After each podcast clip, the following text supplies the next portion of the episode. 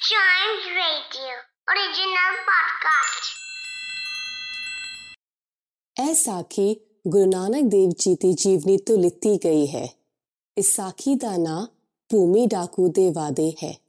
ਇੱਕ ਦਿਨ ਗੁਰੂ ਨਾਨਕ ਦੇਵ ਜੀ ਘੁੰਮਦੇ ਘੁੰਮਦੇ ਇੱਕ ਪਿੰਡ ਜਾ ਪਹੁੰਚੇ, ਜਿੱਥੇ ਇੱਕ ਡਾਕੂ ਰਹਿੰਦਾ ਸੀ। ਉਸ ਡਾਕੂ ਦਾ ਨਾਂ ਭੂਮੀ ਡਾਕੂ ਸੀ। ਕੋਈ ਵੀ ਉਸ ਨੂੰ ਪਸੰਦ ਨਹੀਂ ਸੀ ਕਰਦਾ, ਕਿਉਂਕਿ ਉਹ ਚੋਰੀ ਕਰਦਾ ਸੀ।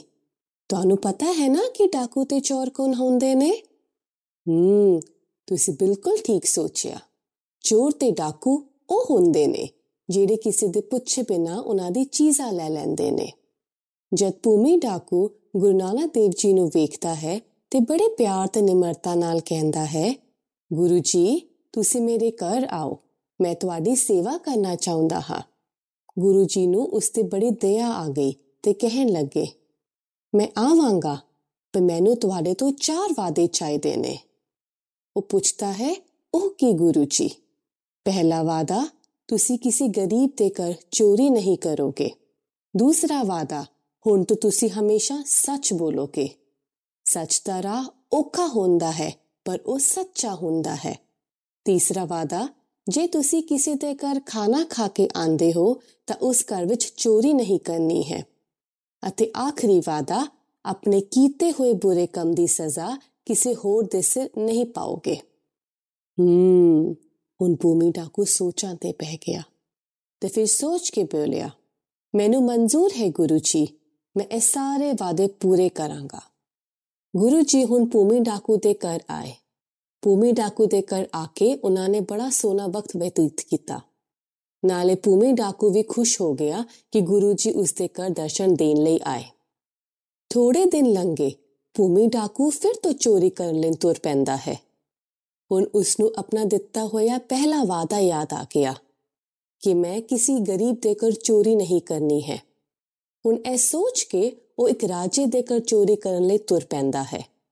ਰਾਜੇ ਦੇ ਘਰ ਦੇ ਆਲੇ ਦੁਆਲੇ ਬੜੇ ਸਿਪਾਹੀ ਖੜੇ ਸੀ। ਭੂਮੀ ਡਾਕੂ ਬੜੇ ਹੀ ਧਿਆਨ ਦੇ ਨਾਲ ਅੰਦਰ ਜਾ ਪਹੁੰਚਦਾ ਹੈ ਪਰ ਅੱਗੇ ਜਾ ਕੇ ਕੁਝ ਸਿਪਾਹੀਆਂ ਨੇ ਉਸ ਨੂੰ ਫੜ ਲਿਆ ਉਹ ਪੁੱਛਦੇ ਨੇ ਕੌਣ ਹੋ ਤੁਸੀਂ ਇੱਥੇ ਕੀ ਕਰ ਰਹੇ ਹੋ ਹੁਣ ਭੂਮੀ ਡਾਕੂ ਨੂੰ ਆਪਣਾ ਦੂਸਰਾ ਵਾਦਾ ਯਾਦ ਆ ਗਿਆ ਕਿ ਮੈਂ ਸੱਚ ਬੋਲਣਾ ਹੈ ਉਹ ਕਹਿੰਦਾ ਹੈ ਮੈਂ ਭੂਮੀ ਡਾਕੂ ਹਾਂ ਤੇ ਮੈਂ ਇੱਥੇ ਚੋਰੀ ਕਰਨ ਆਇਆ ਹਾਂ ਸਿਪਾਹੀ ਜ਼ੋਰ-ਜ਼ੋਰ ਨਾਲ ਹੱਸਣ ਲੱਗੇ ਤੇ ਫਿਰ ਸੋਚਾਂ ਵਿੱਚ ਪੈ ਗਏ ਇਹ ਕੀ ਮਜ਼ਾਕ ਹੈ ਸ਼ਾਇਦ ਇਹ ਰਾਜੇ ਦਾ ਕੋਈ ਦੋਸਤ ਹੈ ਤੇ ਸਾਨੂੰ ਬੇਵਕੂਫ ਬਣਾ ਰਿਹਾ ਹੈ ਇਹ ਸੋਚ ਕੇ ਉਹ ਭੂਮੀ ਡਾਕੂ ਨੂੰ ਅੰਦਰ ਆਉਣ ਦਿੰਦੇ ਨੇ ਹੁਣ ਭੂਮੀ ਡਾਕੂ ਰਾਜੇ ਦੇ ਮਹਿਲ ਦੇ ਅੰਦਰ ਪਹੁੰਚ ਜਾਂਦਾ ਹੈ ਉਹ ਆਪਣੇ ਮਨ ਵਿੱਚ ਗੁਰੂ ਜੀ ਨੂੰ ਯਾਦ ਕਰਕੇ ਬੜਾ ਖੁਸ਼ ਹੋ ਰਿਹਾ ਸੀ ਰਾਜੇ ਦੇ ਮਹਿਲ ਵਿੱਚ ਸੋਨਾ ਚਾਂਦੀ ਤੇ ਹੋਰ ਕੀਮਤੀ ਚੀਜ਼ਾਂ ਨੂੰ ਵੇਖ ਕੇ ਆਪਣੇ ਝੋਲੇ ਵਿੱਚ ਪਾਣ ਲੱਗਦਾ ਹੈ। ਚੋਰੀ ਕਰਦਿਆਂ ਹੋਇਆਂ ਉਸ ਨੂੰ ਇੱਕ ਖੁਸ਼ਬੂ ਆਉਂਦੀ ਹੈ। ਤੁਸੀਂ ਸੋਚ ਸਕਦੇ ਹੋ ਕਿ ਕਿਸ ਚੀਜ਼ ਦੀ ਖੁਸ਼ਬੂ ਹੋਵੇਗੀ? ਹੂੰ, ਜਲੇਬੀ। ਭੂਮੀ ਡਾਕੂ ਰਸੋਈ ਵਿੱਚ ਜਾ ਪਹੁੰਚਦਾ ਹੈ। ਜਲੇਬੀ ਭੂਮੀ ਡਾਕੂ ਦਾ ਮਨਪਸੰਦ ਮਿੱਠਾ ਸੀ। ਉਹ ਆਪਣੇ ਮਨ ਨੂੰ ਨਹੀਂ ਸੰਭਾਲ ਪਾਇਆ ਤੇ ਜਲੇਬੀ ਖਾਣ ਲੱਗ ਪਿਆ। ਹੁਣ ਉਸ ਨੂੰ ਆਪਣੇ ਦਿੱਤੇ ਹੋਏ ਤੀਸਰੇ ਵਾਅਦੇ ਦੀ ਯਾਦ ਆ ਗਈ।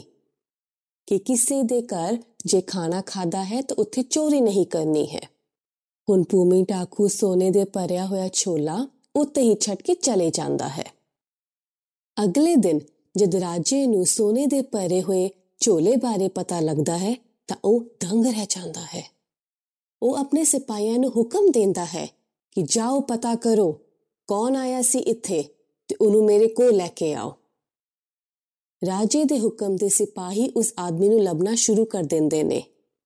ਪਰ ਲੱਭੇ ਨਾ ਜਾਣ ਕਰਕੇ ਸਿਪਾਹੀ ਪਿੰਡ ਦੇ ਲੋਕਾਂ ਨੂੰ ਮਾਰਨਾ ਸ਼ੁਰੂ ਕਰ ਦਿੰਦੇ ਨੇ।